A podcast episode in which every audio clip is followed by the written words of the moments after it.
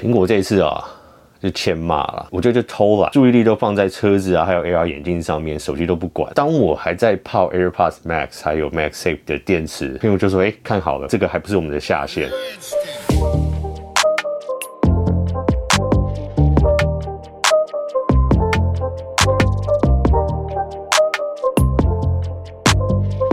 嘿，大家好，我是苹果爹。那我们今天要来讲这个 iPhone 十三五个最大的缺点，或是不买的理由哈。那这个我刚稿在写的时候，写的越来越气，感觉血压有点飙高，所以想说，那我就不写，我就直接来讲。那我通常如果我没有写好稿的影片，我一定会拍的非常非常长，因为我会一讲就停不下来，然后可能会是三四十分钟的影片。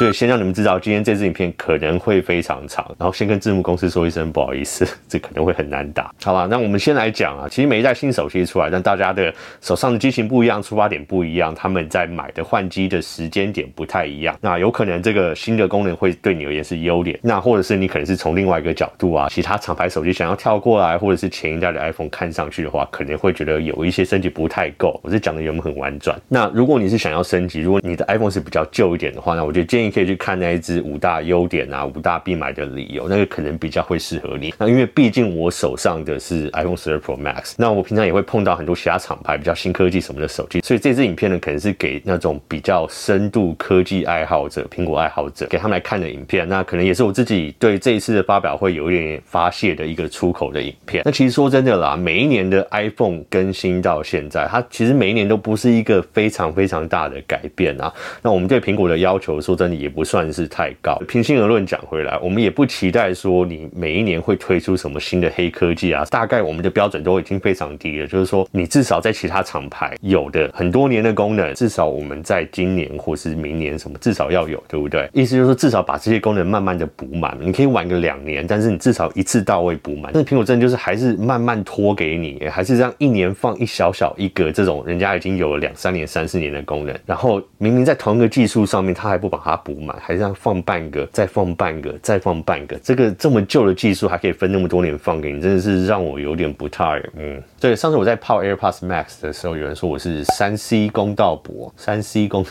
然后当天还笑，可是我哎，我在想想这个这个名字我喜欢。OK，好，那我今天就化身成三 C 公道伯来讲这次的 iPhone 十三有什么缺点，有什么不够的地方。好那如果你喜欢这类影片的话，就记得订阅频道，按下小铃铛，按赞跟分享。好，那第一点我就要讲的这个手机的重量吼。那我们先前升到 iPhone 十二 Pro、十二 Pro Max 或是反正十二系列来讲，它其实都算是很重的手机。那尤其我手上这只十二 Pro Max，那当初反正我们给它的理由就是它的材质啊，它里面的电池啊，或者相机模组什么等等。那今今年 iPhone 十三。系列呢，每一支的重量都比前一代还要再重，那大概重了六克到十五克之间，那就重最多的是 Pro 哈，十二 Pro 到十三 Pro 的话，它是重了十五克，那 Pro Max 这一支呢是重了十二克，那这一支已经算是非常非常重，已经算是我觉得可以拿手机重量的极限了。那今年又在更重，OK？那苹果给我们一个美化的讲法是说，对啊，我们为了给你更大的电池、更好的续航力，所以我们必须要加重，我们没有办法，听起来好像很有道理，对不对？可是我们退一步想回来。好，我们就看一看外面的世界，有没有其他厂牌的手机是呃跟你一样大哦，一样大的荧幕，或者是可能更大啦。然后它相机的规格比你多颗，然后相机规格也比你好，画素也比你多，然后同时有荧幕下指纹解锁、脸部扫描什么这些等等的功能都有。我就说，基本上我们就光讲硬体规格来讲，都是在你之上。那同个时间呢，它的电池又比你大，哦，容量又比你大，那重量有没有比你重？没有，重量还是比你轻，所以这个时候到底借口是什么？有时候你在一个材质上面的坚持，你可能要用不锈钢或用什么材质上面的坚持。我觉得不要有点本末倒置，就是让使用者一个最基本的、最重要的使用者体验变得不好。那这个我在骂 AirPods Max 的时候我就讲过，你坚持要用这些金属的材质，不管在它边框、耳罩什么什么等等，那你没有想到说使用者最终还是戴在头上。我们不是在欣赏它的材质，去摸它说有多么漂亮，对不对？最终我们还还是在体验它的声音。那你要体验它的声音，你就要有办法戴在你的头上。那如果你重量这么重，然后穿戴感又没有很舒服的话，那你做出一个。极致工艺那么漂亮的东西，那它的意义到底在哪里？所以啊，那当然，为什么现在会有很多消息传出来说，哎，苹果现在其实在测试的新材质是钛合金，那其实要解决就是重量的问题嘛。那重量的问题，这个就是等一下很多个缺点我们会讲到的一个最大的重点，就是说你知道重量是一个问题，你在十二 Pro Max 的时候你就知道你选择这样的材质的组合，重量就会造成很大的问题嘛。所以你去年为了要轻薄，所以它的电池变得比较小，那它还是很重。那你今年为了解决续航力的问题，你维持一样的材质，然后让它更大更重，就为了放进更大的续航力，你还是没有解决掉根本为什么造成它这么重的问题。所以啊，在什么设计啊、外观什么，有一些细节上面的坚持，我觉得是很尊敬苹果的这一点。可是有时候是不是要回归到我们使用者的体验上面，然后真的去解决这个问题？那如果你去年就知道是问的话，你今年就应该解决，不要说同样的东西再拖个两年、三年才去解决。我觉得这个是有点偷懒，然后也不太在意我们消费者的感受。好，那我们就来讲第二点，那就是水显萤幕。今年的 iPhone 十三 Pro 系列了，终于有就是 ProMotion，基本上就是它荧幕更新率可以在十赫跟一百二十赫之间做切换，但是它就是没有放入水显荧幕这个功能哦。那水显荧幕的功能就是说，这个荧幕可能要在一赫跟一百二十赫之间可以做切换，可是其实你一赫就只有在平常在待机的时候需要显示的这个功能而已嘛。那我们到今年还是没有。那我记得水显荧幕，当初在用 iPhone 时代的时候，我拿着 iPhone 十，啊去。对，就是我手上还有着这只 iPhone 十哦，当初新出来其实很小只啊，他们当初的旗舰机跟其他厂牌比起来啊，还是非常小只。当初在美国去我朋友家，然后就看到他跟他太太的手机就就是摆在那个餐厅的桌上，然后随时就有显示就是时间什么有的没的，那就是随显萤幕。然后当时看我就说啊，我心里就是其实有点觉得说啊，我们还没有，可是我心里就想说啊，没关系，我们明年会有啊，就明年到 iPhone 十 S 没有啊，那我就想说没关系，十一会有，十一也没有，等到十二，十二也没有，然后到今年十三也还是没有，我就觉得说，一个已经拖了那么多年的功能，你到今年终于放了这个 promotion，然后你为什么就不把水显荧幕也放进去？那如果你又是担心这个电池续航力的问题，那说真的，那你也不要放 promotion 嘛，对不对？那如果真的那么担心续航力，那影响续航力最大的就是五 G 嘛。那可是你给消费者这个选择，我们可以去使用五 G，或是去使用 promotion，或使用水显荧幕。那我们自己再去调整，说，哎，我们怎么样使用方式可能对电池续航力会比较好？我们自己会再去做调整，不要什么东西都锁得死死的。然后为了锁得死死指的这个概念。然后变成连给都不给你，我觉得这个就是有点本末倒置的感觉。然后已经等那么多年，你还等到今年十三，你还是只有在最高规的 Pro 系列有一百二十赫兹。那在很多厂牌，其实中阶、低阶，甚至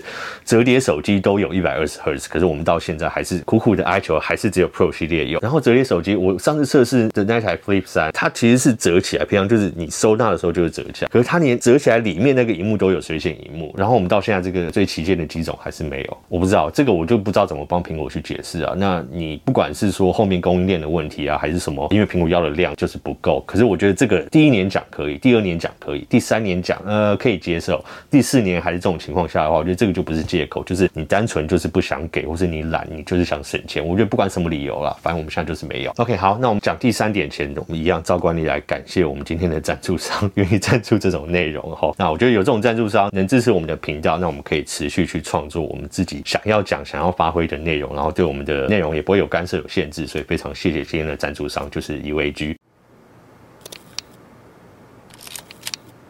你想成为谁的安全感？一般大家对 UAG 的印象可能都是比较阳刚的设计，但是呢，其实他们一直都有非常多款简约设计的手机壳。那当然啦，如果你是长期 UAG 的支持者，以往的顶级款啊、实色款啊，还有透色款，都还是保留着 UAG 品牌一向以来的设计语言。那至于新的设计款式来说呢，像是轻薄的细胶系列就有三种不同的颜色，那同样军规防摔认证，并加入了抗菌的材质，边角的地方也加入了吸震缓冲的设计。那相对于一般的细胶壳来说呢，我觉得他们的材质改善了许多灰尘粘黏的问题。那我个人是非常喜欢这一点。那另外像是全透明的款式呢，今年也推出了极透明的款式，并加入了 Maxi 的版本，同样支援军规防摔，并且使用抗泛黄的材质。那边角设计也可以吸收冲击，也一样支援无线充电。那还有像去年大家评价很高的简约款系列呢，今年也推出了全透明的款式。那如果你是简约系列的爱用者的话，这款新的透明款式手感也是非常的好，在它的外层是雾面，也是防指纹，也防刮伤。那同样维持军规防摔的认证，那相信这款今年一样会非常热卖。那另外还有去年我评价也很高的一款都会系列，那今年也是在 iPhone 十三系列上面会持续提供。背部的纤维是使用防弹的材质，通过美国军规防摔认证。那还有个大亮点就是军用黑款式也将推出支援 MagSafe 的版本。那在超高防摔的规格下又有轻薄的手感，这款也是我私心很爱的一款。那像是经典 UAG 设计语言的顶级系列呢，今年除了红金、碳黑、极黑还有金属蓝的款式之外呢，另外还提供。供了顶级的特仕版本。那它是使用 Kevlar 的防弹纤维做背板。那另外同设计语言的，像是实色系列啊，你们常看到我使用的迷彩色这一款啊，还有透明款式都一样会推出 iPhone 十三的版本。那 U 系列呢，今年新推出了细胶实色款，还有双彩透明系列。那加上雾透啊，还有亮透的系列，总共有四款 U 系列可以供你选择。那当然同样都是美国军规防摔的等级。所以今年的 UAG 呢，除了以往熟悉的阳刚款之外呢，在简约设计还有透明壳的款式，都一次推出了多款新设计。那如果你想要和吴康仁使用同牌子手机壳的话，可以到 UAG 的卖场去挑选，链接一样会放在下方喽。守护一直都在。OK，好，那第三点我们来讲就是刘海这个东西哦，也是一样啊，也是从 iPhone 十开始先有嘛。那其实，在当年来讲，你把荧幕占比拉那么高，然后有个 Face ID，大家可以接受，因为 Face ID 的技术，我平心而论来讲，就是到目前这个脸部扫描的这个技术，苹果还是算走在最前面嘛。但是呢，你过了四年都还是用一样的尺寸哦。那你今年把它缩小了，那我们本来所知道消息是因为你把这个刘海缩小，然后他们在内部又有发出测试机，然后去。测试说，哎，可以戴口罩跟戴眼镜去解锁的方式，那就让我们觉得说，哎，那你这个就不是单纯只是刘海缩小，那它可能还有一些新的功能在里面。那当然，现在会不会有这个 Face ID 二点零啊，口罩解锁这个，我们还不能完全确定，或许事后会有软体更新。那可是发表会里面是完全没有提到嘛。那如果只是单纯把这个组件缩小，我们现在看到就是你的听筒向上移，然后你旁边四个组件可能镜头换一个位置，然后把它向中间移一点，那感觉起来这个好像拖了那么多年，那是是不是早点可以做？第一就是说，你一样的设计为什么要用那么久？你用了四年，那你用四年之后，到终于改进的时候，又没有看到什么很显著的进步，在扫描的角度什么你也没有提啊什么？那这个当然我们实际测试可以再来看看。可是我觉得如果有进步的话，如果是一个进步，苹果一定在发表会上面会把它拿来行销嘛，因为今年基本上已经没有什么亮点。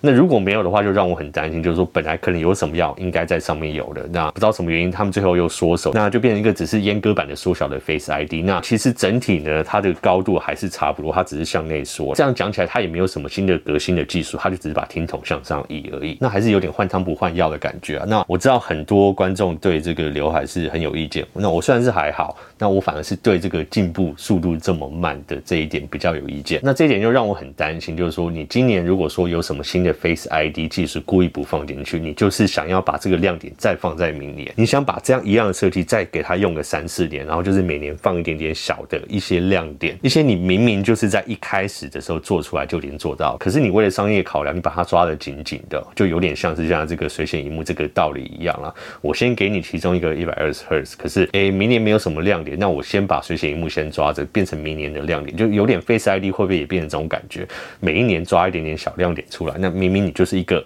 应该一步就到位，毕竟你已经慢了这么多年了。OK，好，那再我们就讲第四点，这个我会泡很久，就是相机的地方。那我们先讲在优点里面，我有讲过说我对这一次，但整体的相机是有微升级啦。可是重点我觉得不太是在硬体上面，重点还是在它的软体上面。那我对这个什么人像录影，事后可以去调光圈这些，算是非常的赞赏。那我也觉得这个是，如果到时候我们测试的时候是一个真的表现很好的话，那它就真的是个黑科技，是一个很神的功能。但是我们排除那个，我们就来讲。这个相机本身的规格哈，那你仔细去看，虽然看起来，诶，他们在我们先讲长焦镜头了，他们说长焦镜头啊提升到了三倍。那听起来很棒啊，对不对？先前的 Pro 只有两倍，Pro Max 只有二点五倍，那现在提升到了三倍。那可是你去看它光圈的地方，光圈缩到了只有二点八哦。那十二 Pro Max 它这一台，因为它的长焦镜头是二点五倍，所以它的光圈缩到二点二。那相对就是十二 Pro 的话是二点零。那大家记不记得我去年在测试影片的时候，它其实有些时候我们拿 Pro 跟 Pro Max 做比较的时候，特别是用长焦镜头，其实它因为光圈比较小的关系，在同样光源比较暗的时候，它会切换到主镜头去做裁切。那相对 Pro 来讲，他还不会去换到主镜头做裁切哦。那今年的话，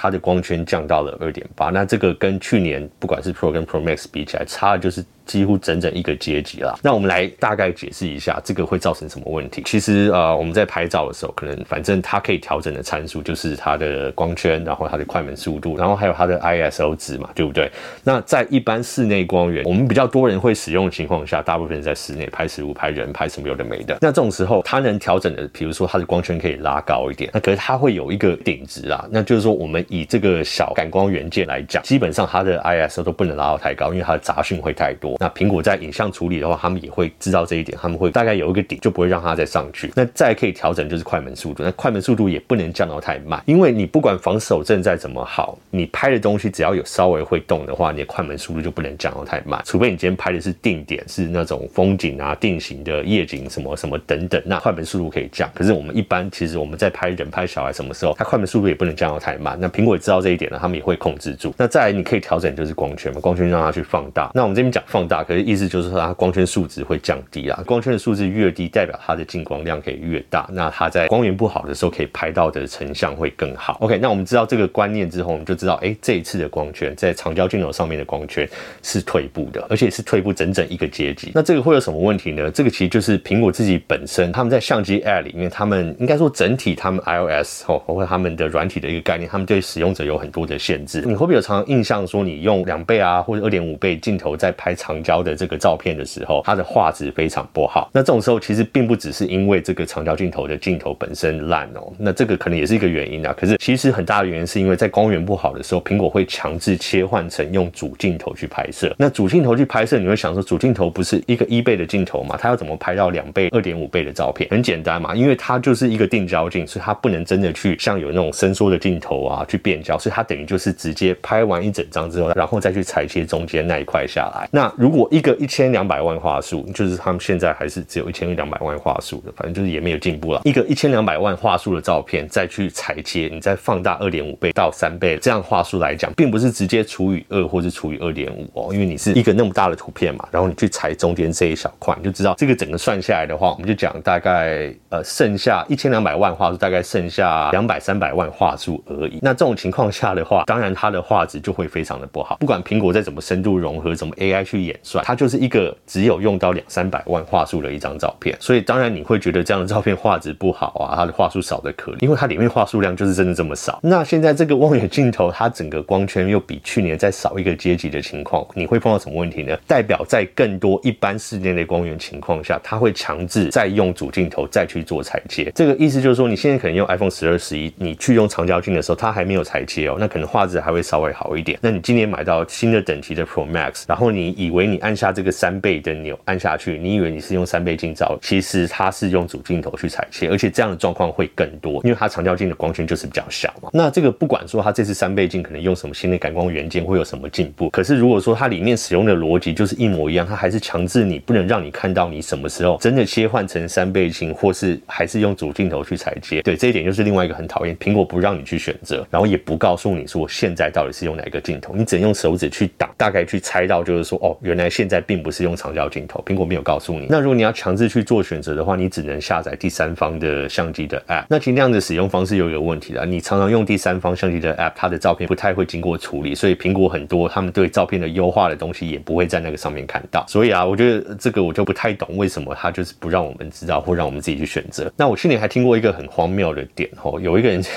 讲说，他说苹果就算用主镜头，再用两倍、三倍去裁切的情况下，它的画质都还是比。这个长焦镜头还要好很多。那如果真的是这样的话，那长焦镜头就直接拔掉就好了。以后苹果就一颗镜头打天下嘛，对不对？你就直接放一个超广角镜头，然后你直接去 cover 一倍跟三倍、十倍的焦段，因为反正苹果影像处理就是这么强，你可以用一颗别人其他厂牌一样大的感光元件，或是更小的感光元件，然后经过一千两百万画素裁切再裁切之后，比别人六千四百万画素的相机哦，更大的感光元件跟更好的镜头拍出来的都还要好。如果真的这么神的话，那干嘛要有三颗镜头？然后更不要去讲说，其实苹果又没有制造自己的感光元件，大部分的手机厂然后其他厂，他们感光元件大概都是跟那几家拿，镜头也是跟那几家做的。所以你要怎么在一个感光元件跟同个生产厂、供应厂拿的情况下，画素又比人家少的情况下，然后你能做出比别人神的一个画质？这个不管你 AI 处理再强，它所有它如果只剩一百万画素，它就是只有一百万画素，你再怎么处理，它都不会变成六千四百万画素。基本的规格就是这么简单。那苹果很多东西做得很好，影像处理啊，像像我们在十三会看到这些什么呃人物可以去是不是去调光圈、调变焦这些，有些东西真的是做得很好。可是如果没有的东西，我们也不要因为自己的信仰去把它讲成有了。我觉得这个会让人家有点不太开心啊。所以我反而其实有的时候苹果推出这些东西，我没有那么愤怒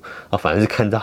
有些人很无脑的一直去把没有的东西讲成有，这一点会让我比较愤怒一点。OK，好，它相机的部分真的很长，再来还有十三跟十三 mini 这个部分啊。它现在用的相机，其实我们先前都有讲，我们大概猜想说它的呃旗舰机的这个相机的这个规格会下放到十三跟十三 mini 上面。关于这点我没有问题，反正不管你是要清库存，你要省料，你去年旗舰的规格放到今年的中阶，我觉得大家是可以接受。可是去年的十二 Pro Max 是不是有一个非常大的缺点，就是它的感光元件变大，主镜头，然后它所配合的超广角又不能去自动对焦的时候，你非常多东西根本不能近拍，它最近好像就是九公分、十公分的这个距离。那这个在我平常使用上其实是有造成一些问题，像是有一些金融啊或者什么的 App 要去做一些验证，不管是身份证啊，或者你的驾照，或者像我美国有些 App 要存支票的时候，那因为这些 App 要防止你可能事后去什么 Photoshop 什么的问题，它必须要你这些照片是在它 App 里面用它的规格哦，它规定一个小框框要拍进那个框框才能使用。那这种时候它的对焦距离太远，我就那个支票永远拍不进那个框框，因为你一进那个框框它就糊掉，它就对不到焦。那你一远的话，你拍到的时候，它的 App 又跟你说，哎，你这样没有照它的规格拍，这个不能审核通过，所以这个是有造成问题的。那如果你今年把一样的规格下放到十三跟十三 mini 上面，我们现在看起来啦，那这个我们到时候再来做验证。现在看起来它的超广角还是没有这个对焦的功能。你如果一样的感光元件，那你又不能近拍，然后你超广角又没有把你去年就知道的问题，在今年下放的时候一并做解决的话，我觉得这个是有点真的就是偷懒，或者是有点不道德。你干嘛这样子？它就是有造成问题。那你已知的问题你又不解决，这这个我也不知道为什么。好，那第五点，第五点我们就来讲这个充电的速率、充电的速度啦。那为什么这个会是一个问题因为我也是一样看到苹果知道这个是个问题，然后他没有去解决。好，那如果你说呃电池续航力不够，或是电池容量不够，有一个很好解的方法，苹果知道，因为他们在苹果手表上面就是用这个方式，就是让它的充电速度变快。那这种时候让人家有时候急需啊，需要用什么的时候，它的充电速度快一点，可以去弥补说它可能比较耗电或续航力不太足够的这个一个问题，就可以解决。那可能有人会说这个伤害电池健康度什么什么等等，可是苹果自己用的 Maxim 就非常伤电池。对，我自己用了三个月，那我现在的电池健康度是大概只剩八十几吧。所以你 Max A 本身就是非常伤电池的一个充电方式，你这个散热就是没有解决。那重点问题还是回到你这个散热的问题嘛？那你如果今天已经有提供一个 Max A 只有十五瓦的一个对电池已经反正就已经很不健康的一个充电方式，那你在有限的时候为什么不能再提供更多一点的瓦数让大家充呢？那现在目前为止我们知道就是最高只有到二十瓦，它的讲法就是说你如果用二十瓦以上的充电器来充的话，反正它就是最高用二十瓦的方式去充了。那其他厂牌我们现在随便看到都有四五十瓦、七八十瓦这种很快的充电速度，那这种技术其实也都是存在的。那再来就是散热嘛，其实，在 iPhone 十二上面，我觉得这个散热的问题，我自己本身其实，在十二跟十一比起来呢，十二它的散热问题就比较严重一点。就我常常在 FaceTime 或什么的时候讲一讲，然后它的手机就会过热。那这个情况我反而在十一没有碰到，在十二比较常碰到。十三的话，目前呢我们也还不知道会不会有这个问题。那我觉得最大的根本啊，还是说你整个设计里面的散热这些东西要怎么去解决。那这个散热的问题去解决，才会真正根本的去解决这个你充电啊、电池健康度什么什么的问题。那基于我们先前讲的以上种种，苹果在很多状况下知道问题，然后又慢慢拖延没有去解决的这种惯性来讲，那我自己的看法，我会觉得说，你可能知道散热这个问题，你在十二生产的当下或设计的当下，你可能就知道这个问题。可是你要赶着每一年年底上市的周期，你还是硬着头皮出来。那这样我可以体谅，因为可能很多厂商都是这样做了。你一个上市公司，你需要对股东负负责嘛，你不太可能今年的电话不要出，然后拖到明年出。可是呢，如果你在今年已经知道有问题的情况下，你明年出的手机又不去解决的话，我觉得这个就是有点故意了哈。那基于我们刚刚讲到的几点呢，其实在很多点上面都看到说他们有这样的行为。那这个我是觉得，我不知道现在是因为说他们的专注点并不是在手机这个硬体上面呢，还是说